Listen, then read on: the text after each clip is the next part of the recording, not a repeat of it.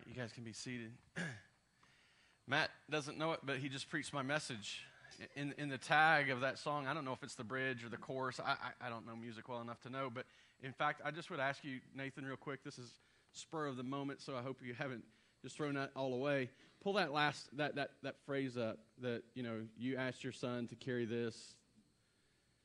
I, I want to start. I actually had a different way to start, and I'll, I'll get to it in just a second. But you asked your son to carry this, the heavy cross, uh, our weight of sin. We are here today. We're able to come and worship not because we figured it out, but because Jesus has done this for us. I mean, we've, we've studied that all the way throughout the summer that this is a work that God did in us and making it possible for us. And as we came to this, this time in which we were going to transition out of this series and really start looking towards the fall and, and going through the book of Ephesians, I didn't know really where to go next. And I shared that with you last week that I struggled with what to do next. But it, it makes no sense to study what we've studied all summer long and then not take time to talk about how we are called to, to respond. And so from here, how do we respond? What's the right and only good response? Flip to the next one. It may be two. I don't remember how it goes. I give my life to honor this the love of Christ, the Savior King. The reality is, is that everything I'm going to talk about today is not a call to religion. It's not a call to do certain things to be made acceptable. He made you acceptable. In Christ, you are a child of God. Your identity has changed. You have been given a new nature. You're no longer sinners, you are saints.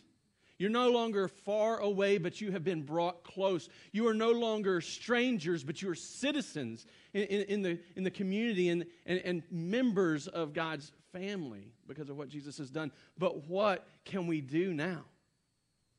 Now that the work has been done, we respond by giving it all up to honor Him. Uh, uh, there is no better response. There is no other right response. That's it. And last week I, I ended the message with, with giving you a, some homework. And I know, I, I know how that goes because I remember homework when I was a kid. And, and, and I know that you hear homework and oh man, and, and, we just get, I don't want to really do that.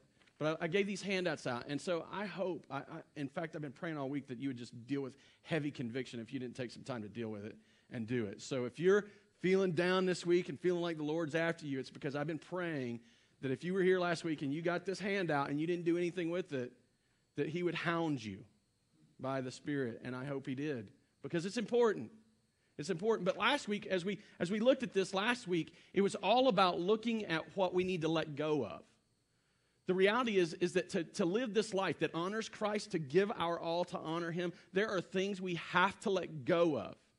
In fact, the passage that we read from in, in Hebrews says to set aside our weights and sin so that we can run the race that He's called us to, that He's given us to run. And so we have to let go of those things. But the Christian life is not just all about letting go. So the Christian life is, is just as much, there's this flip side to that coin. that the Christian life is about grabbing hold of what's new and what's ahead of us and what we're called to. And so today, that's really what we're going to be dealing with is as we let go of our sin, as we let go of those things that, that hinder us in the race, what do we grab hold of? What do we do now in light of that? And, and what do we grab hold of and, and, and cling to? And so today we're going to be in Philippians. We got a lot to get through. I've got like 20 pages of notes, and you're here till I'm done. So just deal with it. No, it's not really that bad, but we do have a lot to get through. There's a lot to talk about. Some intricate stuff we need to deal with. But I just, I'm just going to ask you to, to bear with me. This is absolutely imperative that if we're going to live this Christian life, it's imperative that we deal with these things. So, Philippians chapter 2, if you've got your Bible, go ahead and turn there. Now, I've put the verses up as 12 through 14, but the reality is we are going to be all over the book of Philippians. Um, and so the verses will all be on the screen. They're all on the YouVersion app, our live event, if you follow us on that. And so they're, they're all there for you, but, but just so you know, that's, that's kind of where we're starting at. So I'm going to start reading in 12, and then we'll just move from there. Therefore, my beloved, as you have always obeyed, so now, not only as in my presence, but much more in my absence. Work out your own salvation with fear and trembling. For it is God who works in you both to will and to work for his good pleasure. Do all things without grumbling or disputing. Now we're going to stop there and we're going to just start breaking this down and we're going to look at what Paul is encouraging, not encouraging, actually commanding. Let's, let's just be upfront about it. We don't have to be soft here. He is commanding Christians to do this. He says it starts with therefore. Now, remember, when we see what see the word therefore, we got to stop and we got to ask what it's there for. Therefore establishes motive or reasons for, for why he's about to say what he's about to say. It connects us to the rest of his teaching, but it gives us the motive or the reason for doing that or for following through. And so if we look at the verses that precede this, you're going to find that they point to Jesus. Now, they're going to be up there. We're going to, we're going to step back two verses. And, and I know you're like, well, why didn't you read that first? Because that's just how my mind works. And, and you just hang with me. Let's just go together. So here we are. We're looking, what's the therefore say? Well, verse 9 starts with a therefore. What, what do I do? Well, we're going to ignore that one for now because it doesn't build to the context necessarily. So, therefore, God has highly exalted him and bestowed on him the name that is above every name, so that the name of Jesus, every knee should bow in heaven and on earth and under the earth, and every tongue confess that Jesus Christ is Lord to the glory of God the Father. Now, I, I just want to I want to point this out. This, this, every knee should bow. It's not like you should do it or you better do it. It's, it's, this is going to happen. The, the reality is there's a, a certainty in this. There will come a day where every knee will bow, will be made to bow, and every tongue will confess that Jesus Christ is Lord. Whether they confessed him in life or not, it's going to come, it's going to happen. And points back to Jesus. In our passage last week, if you remember, from Hebrews, it starts with therefore. In Hebrews chapter 12, verse 1, it starts with therefore. And it points back to people whose lives and faith have demonstrated the faithfulness of God. But here it just points back to Jesus. And I think that's, I think that's significant. Because the reality is, is that we do need an example of what it is to let go of sin and wait. We need examples and people's lives lived out faithfully, trusting God. We need that example. But you know what Jesus never had to do?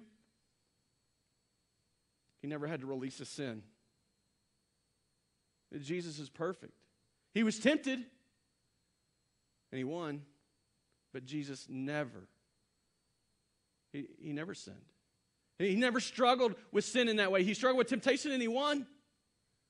But he never, never walked in a place where he was sinful and was worshiping other gods and practicing idolatry of the heart, where his, his uh, desires or his uh, approval or his comfort or his security, he never struggled with those things.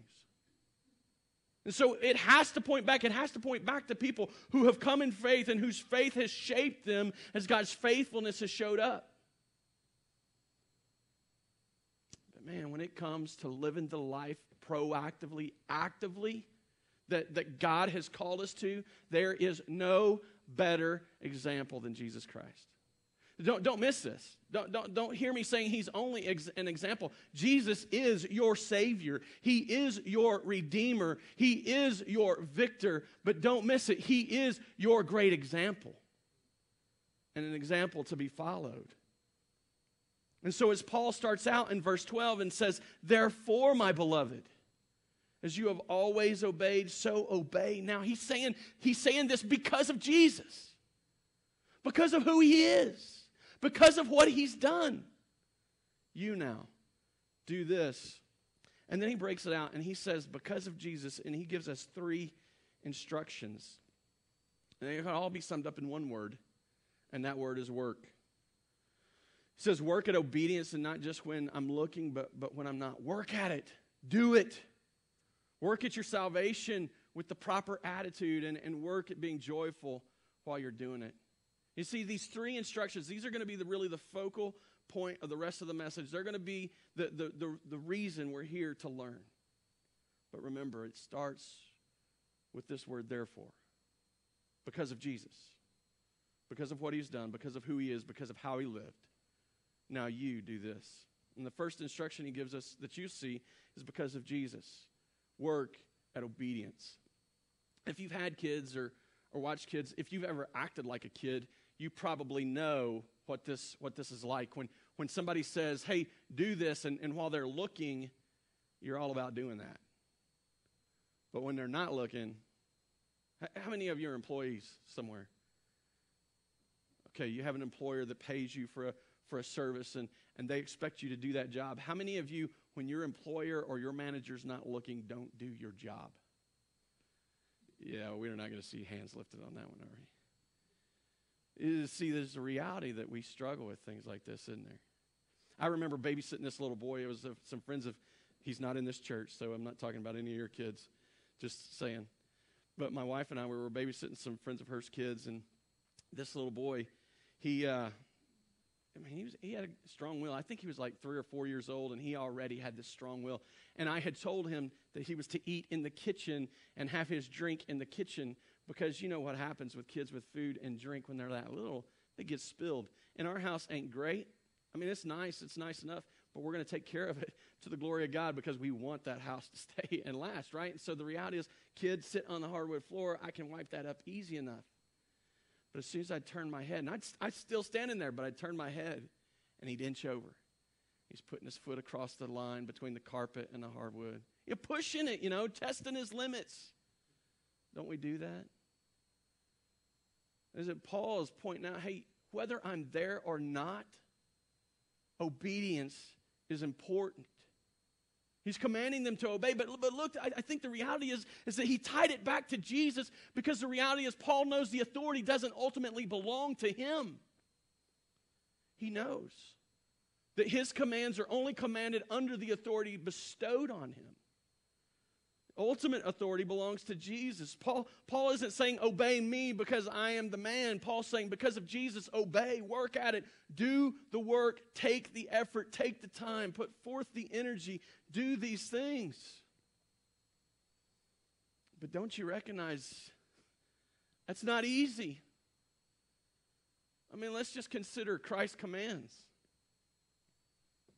In Matthew 20, uh, 22, Verse 37, he says to love the Lord your God with all your heart, with all your soul, and with all your mind. that sounds impossible because I know what's in my heart. And I know what I love. I know what I long for in my flesh. And Paul's saying, obey it. Not as if it's an impossible dream, but as if it's really possible to do this. It says, because of Jesus, obey. Commands like love your neighbor as yourself from 2239. Sometimes I don't even like my neighbor. And I'm not necessarily talking about the people that live next door. Who is your neighbor? You know, when Jesus was asked that, he gave the illustration of, of, of just anybody you happen on and the Samaritan happens on a, a Jew. They weren't neighbors, except maybe nationally, but they didn't live next door to one another. Well, who do we love? Who are we to love more than we love ourselves? That's, we're to obey that. It's not like it's not like the oh well that's the one command that doesn't apply. Matthew 28, 19, and 20, as you live your life, as, as you go about life, make disciples, baptizing them in the name of the Father, the Son, and the Holy Spirit, teaching them to obey all that I've commanded you. That's another command. And there's actually two commands in that. Three. Make disciples, baptize them, and teach them to obey. Help them grow up. It's exactly what Paul's teaching us here. Obey these commands, not as if they're some distant dream or impossible to fulfill, but to obey them, to give ourselves to do the work to become obedient. It's not easy. It requires effort, it requires energy. And just think of your life. And do this, do this self-examination that I challenged you to last week as we as we went through Hebrews. How are you doing at obedience to Christ's commands? On a scale of 1 to 10, where are you? And then let me ask if, you, if, you're, if you're not striving to obey, if you're not working to obey because of Jesus, what are you giving your energy to? What is it? Let me go back to the handout. And, and, let me just say this if you didn't get one of these handouts last week, there's more available. And I'll print more. I, I want to help you with this. I bet you'll find that you're given to something on this sheet, some sort of heart idolatry, something that's more important, that you're more willing and more, that you desire more to give yourself allegiance to. Why aren't we obedient? Well, it's easier not to be right. The path of least resistance is to just kind of do what I want to do and expect His grace to fulfill my shortcoming. Are, are we to continue to lump our sin upon Christ as if it's nothing that matters? He calls us to work towards obedience. Christians, we can't work our way in. We, we can't make our way into this. We can't work our way into salvation, but you are called to work to do the work of obedience. A Christian life is not a free for all. It's, it's an exercise of the will to bring it under submission to Jesus. Paul talks about uh, uh, beating himself and his flesh and his will into submission. That's strong language. If we went back to Hebrews, you could read the passage right after what we left off, uh, 12 3. It goes into 12 4, and it talks about the fact that we have not bled in the fight against sin. And you may not be called to bleed because Jesus did that for you, but the reality is you are called to this work towards obedience. You belong to Jesus. You belong to Jesus. You were bought at a price. You are His. Paul's saying, act like it. Act like it in a positive sense, not about what you're letting go, but what you're grabbing hold of. Not about what you're, what you're walking away from, but what you're now giving yourself to. You see, if you take that microcosm that we talked about last week as we let go of the sins, this is what the race looks like. Every day for the rest of your life. What you have repented of, what you have no longer believed in, what you have never no longer giving yourself to, what you are removing from yourself because it hinders your race this is what the race looks like striving towards obedience, striving to do the work that He's called you to do, striving to submit your will under Him. And the second, the second command He gives us, the second thing He tells us to do because of Jesus, work out your salvation. Man, a lot of people, they get all messed up here. A lot of people think, oh, that means I got to keep myself saved. I got to keep making God love me. I got to keep figuring out a way to, to hold his acceptance, to hold his attention. That's been done. I think the context is clear. This is not about making your way into salvation or making yourself remain saved. In fact, this letter is people who are saved based on Jesus. You can, you can see it uh, all the way through the letter, but just let me share with you some verses. Philippians 1 1, it says that the letter is addressed to the saints in Christ Jesus. Paul's not writing to lost people, he's not writing to seekers, he's not writing to people who are on the, the cusp. Who's he writing to? The church at Philippi, the saints in Christ Jesus, those who have been made holy already. In fact, if you want to know just for your own edification, the word saint is the same as the word holy. See, as a saint, you are one who's made holy by God. Philippians 1 6, Paul points out that the work of Jesus has been done in them and it will be completed by him. There's no part of this race or this work that you do that secures you in salvation or that keeps you acceptable before God. Jesus started that work and he'll finish that work. Philippians 1 7, Paul refers to these people, these, these Christians, these saints in Philippi, as partakers of grace. They are people who received God's grace. There's no doubt in this letter. There's no doubt in the context that, that, that Paul is trying to say now at some level, you have to figure this out and work it out. But I think what he, what he highlights here and what he shows us here is that there's two perspectives, two pieces of the salvation equation that we need to consider. This is going to get this. I know for some of you, you're going to be like, man, I just wish he'd move on from this. But the reality is, you need to hear these doctrinal terms and you need to understand what they mean. The first is justification. It's a judicial term that, that refers to not being condemned for our guilt. Now, we know we're guilty. In fact, if you go out on the street, you won't find it difficult to get people to admit that they're sinners. Because all of us lie, all of us have hurtful thoughts towards other people, all of us would prefer, and there's this, you can get lost people to do this. Is not, it's not a, a, a fundamental thing that Christians understand and nobody else does. The difference between a Christian and a non Christian is that we've admitted that we can't save ourselves and we needed a Savior. We're the same sinner as they are And we're incapable, we finally figured out we are unable to, to overcome it by ourselves. But it's a judicial term that refers to not being condemned for our guilt. We, we know we're guilty. And just as, as the gavel of judgment was about to fall, Jesus steps up and says, Wait, wait, wait. He's innocent. I did that. That's my sin. That's my guilt.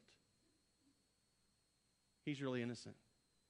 You see, the, the, the, the, the prosecution had won their case. You're guilty. But Jesus, in your defense, stands. He's innocent. I committed those sins. I'm responsible for those sins. He's clean. He's white as snow. You see, that's the first piece. That's the first piece we see. That's, what, that's why Paul pushes this back to Jesus. Because of Jesus, because of what he's done. You are justified. You're clean. You're free. You, you have no guilt. You're innocent. You walk out of the courtroom, courtroom scot free. And no condemnation is ever going to touch you again because you have Jesus. But then the second piece of that is that sanctification is the process of making your declared innocence a reality. Jesus declared you innocent. And now he says, act like it. Act like it. Be innocent. It's your part of the it's your part of the puzzle to fill in. It's your it's your responsibility to do. See, even after we sin, we've struggled. Even after we've been saved, we struggle with sin, right? I mean, let's be honest. We can come up in here and put on our Sunday go to church faces and act like we don't have any struggles in life. But I wouldn't be surprised if there's a man sitting in this room that looked at porn this morning.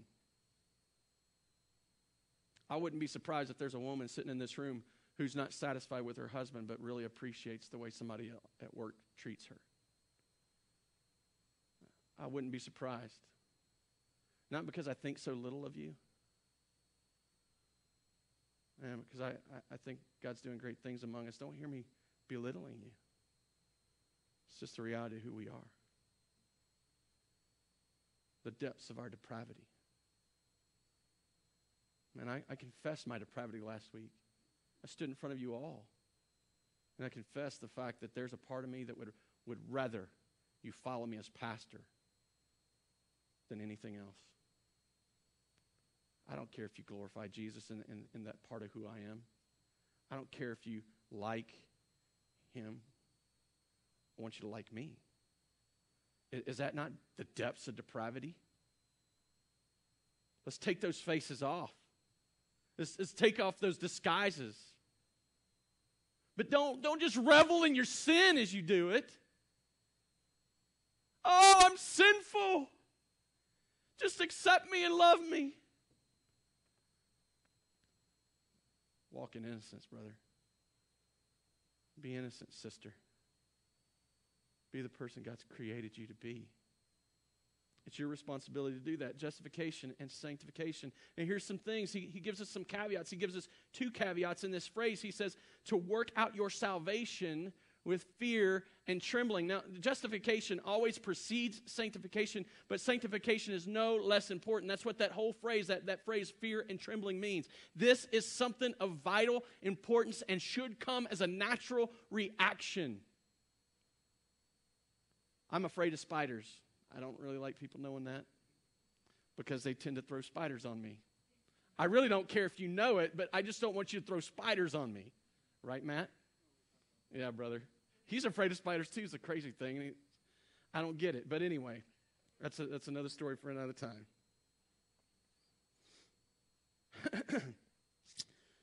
but here's the thing when I get next to a spider or I get in a web, you know what I do? I jerk back, man. I don't want anything to do with it. My kids, my, me and my sons, Cameron and Tristan, went hiking one year. And I don't know what I was doing walking first down the trail.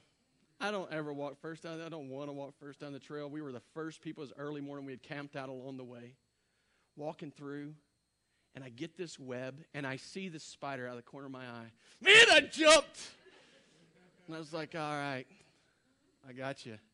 I was like, I was going to karate chop this spider. They laughed at me. Oh man, they laughed at me for to the rest till, the, till we got to the waterfall where we were headed. I felt like an idiot. But that fear within me, it moved me to act immediately to preserve myself. Right? Work out your salvation with fear and trembling. This should be the natural reaction. I am so scared to death of what's on the other side. I'm so scared to death to not do this that I'm jerking away from it. You see, we got to keep the justification first. If we don't keep justification first, it's like sweeping dirt off a dirt floor. But this sanctification is important. And we should run from it like people running from wild beasts. We have to run towards Christ and his innocence. We should be jerking away and pulling back from anything that's not of him with fear and trembling. And that implies the great importance of this part of the process. Don't miss it. But I think it's the unfortunate reality that in our culture, this is the part of the process that we tend to downplay. It's the very reason Paul wrote his words in Romans 6 should we just revel in sin so that grace may abound?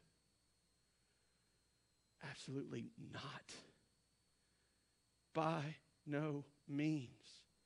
There's no, there's no greater way for him to say no without cussing. To emphasize his point, absolutely not. We have to do this. it, it is of prime importance. The second caveat he gives us is that for it is God who works in you. In justification, we are recipients of God's grace. But in sanctification, we are active participants by God's grace. You see the difference? See, in, in justification, all we could do was receive. We couldn't do anything. We're sinners, lost, incapable. We're, we're, we're, the, we're, the, we're the person that's stuck in the burning building that, that's under the, the, the, the beams that are burning around them, and we can't get out. We're guilty, and there's nothing we can do to, to prove our innocence. Jesus comes in and, and sheds on us God's grace, and we are just recipients. But in sanctification, we are active participants by God's grace. And, and let, me, let, me, let me show you how that works out because the work that we do is not a work that we do by ourselves, but it's the work that's being done in us that we let show outside of us. It's, it's, it's, taking, it's taking what God is doing in us and allowing it to be seen outside of us.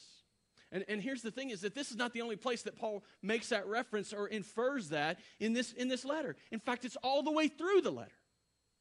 All the way through. In, the first place I saw it, or the, I came to it, maybe you could find some others, but the thing that popped into my head was suffering for Jesus' name.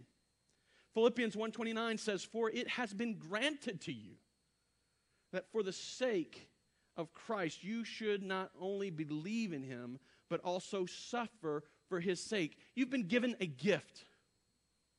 Maybe not one you expected.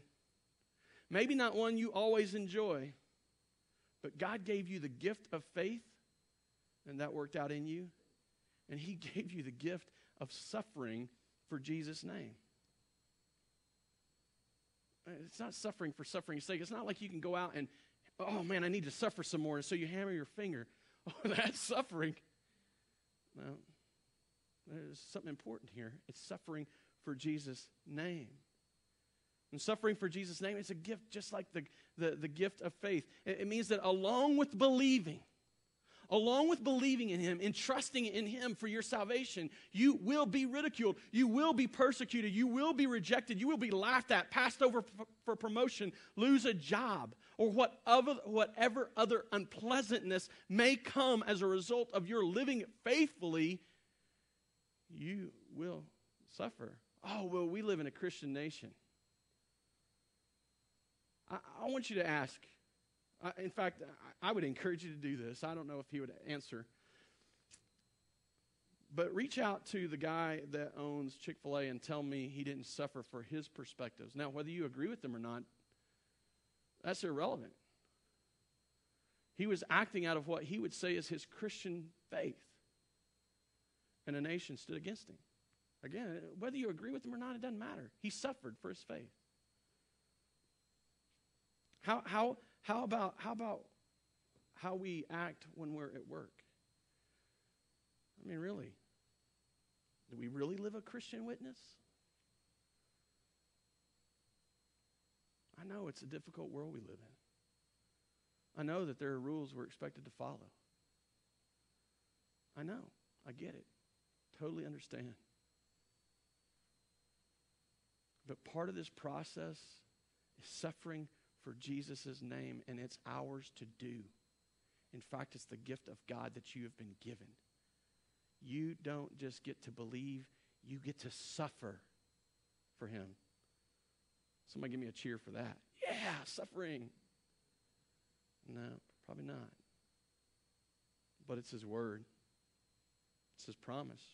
It goes on, and later he says, he says another way that we work out of the work that God's doing in us is calling ourselves or humbling ourselves, and maybe a better way to say it. Humbling ourselves. Philippians 2 3 through 5 says, Do nothing from rivalry or conceit, but in humility count others more significant than yourselves. Let each one of you look not only to his own interests, but also to the interests of others. Have this mind among yourselves. Now, if we stopped right there, this would just sound like, oh, any other command. Just do it. But the beauty is, is that we're called to work out of the work that God is doing in us. He says, Have this mind among yourselves, which is yours in Christ Jesus. If you have been saved, you have been given a nature of humility. I mean, think about this. The, the two perspectives that he lays out, uh, considering what other people want instead of just what you want. This especially becomes important. I, I watched this, and I, I've watched this. I'll just say this, and to whether whether you, they're ready for me to say it or not. As I've watched and and tested those guys that are standing and, and striving to be elders, when they make decisions and when they when they talk about what we ought to do for the church, you know, one of the things I'm listening for is that they're not just trying to get their way or what's best for their family. I'm trying to understand that their motives are what's best for the church. But it's not just the elder's responsibility to do that. You know whose responsibility it is to do that? Every Christian.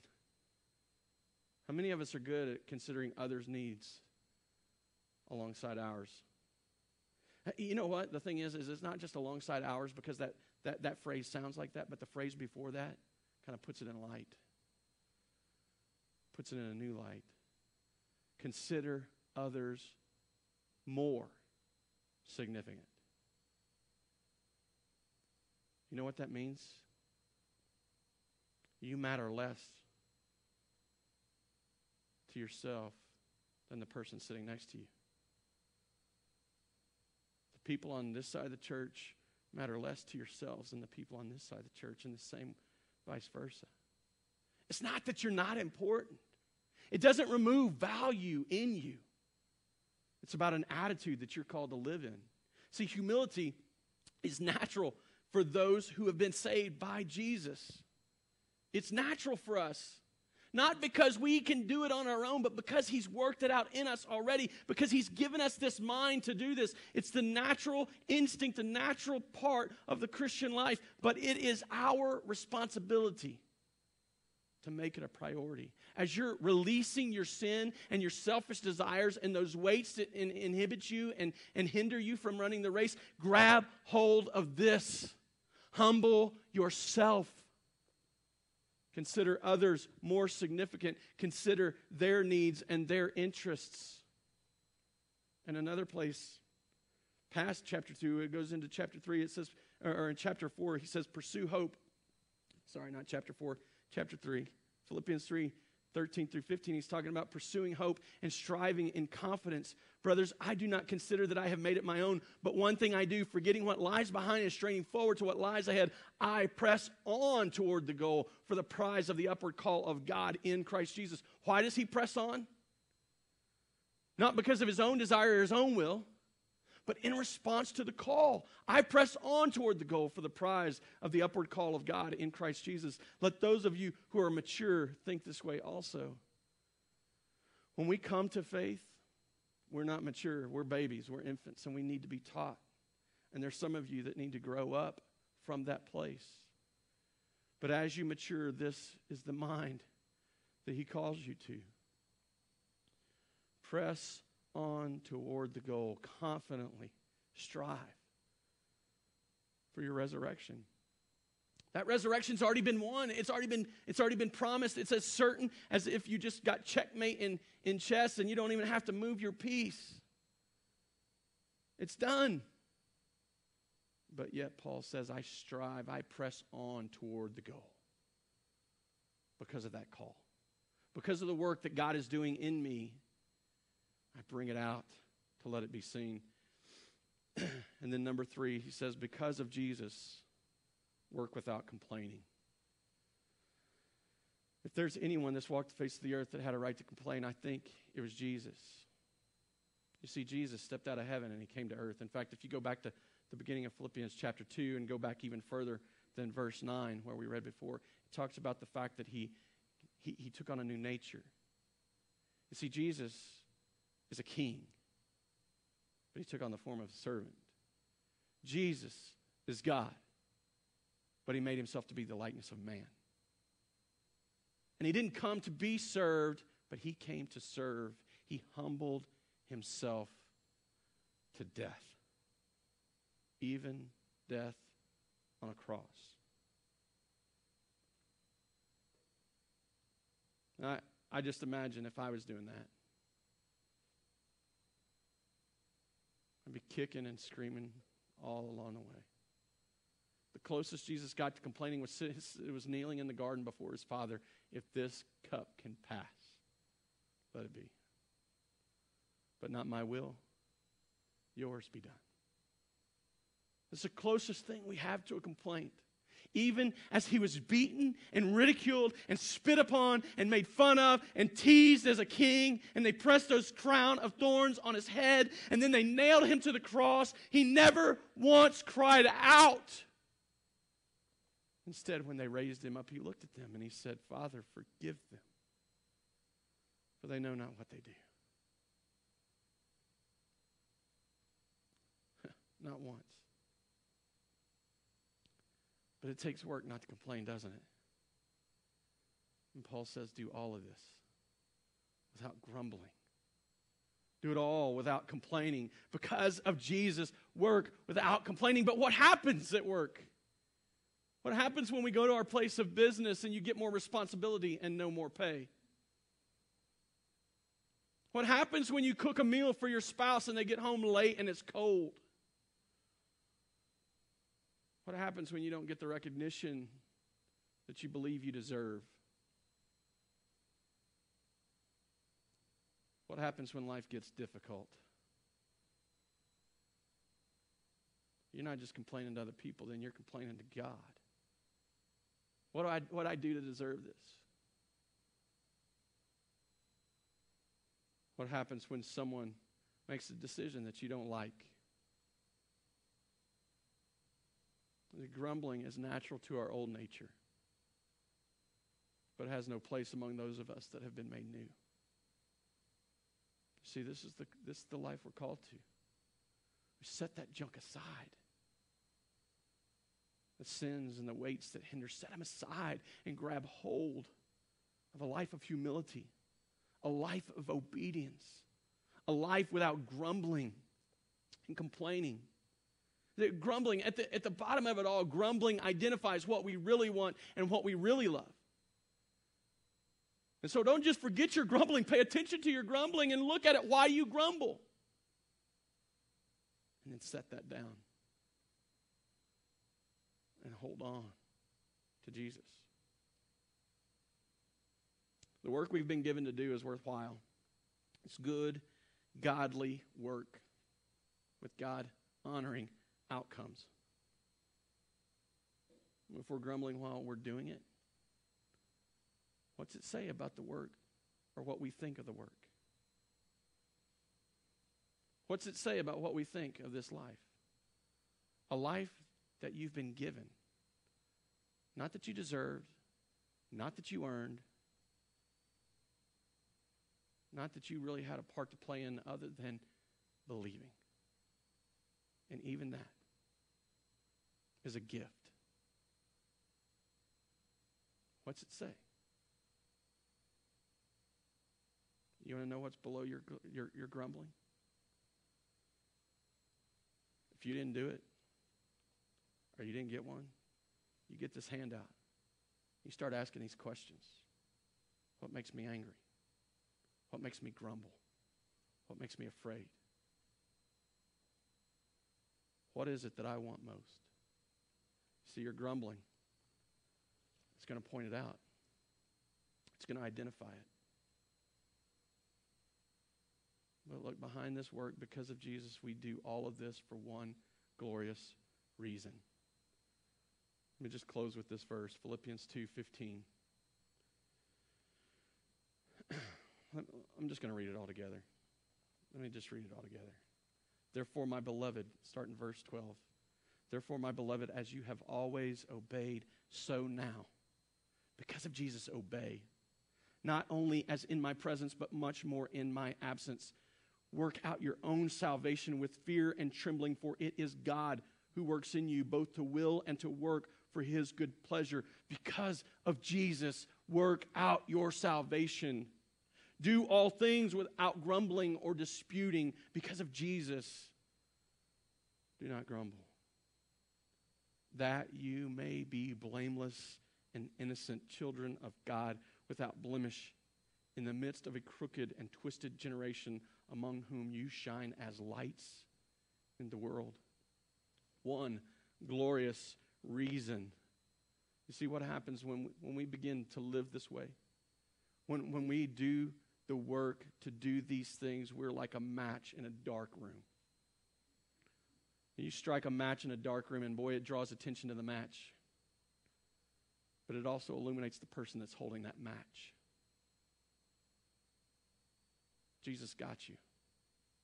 He lit you. He wants you to burn brightly. And you can count on this that as you burn for Him, people will see Him. You see, the work that we've been given to do because of Jesus has eternal value. It matters, it's important, not just for you, but for the twisted and crooked generation we live in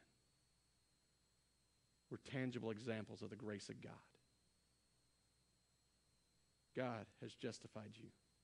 He calls you to sanctify yourself, to, to walk with Him in this process. Christians, Jesus saved you. Now act like it. Let's pray. God, you're good, you're gracious. We are we know we're indebted to you. We know that there's no way that we can make up for the price you paid for us, that we are simply recipients.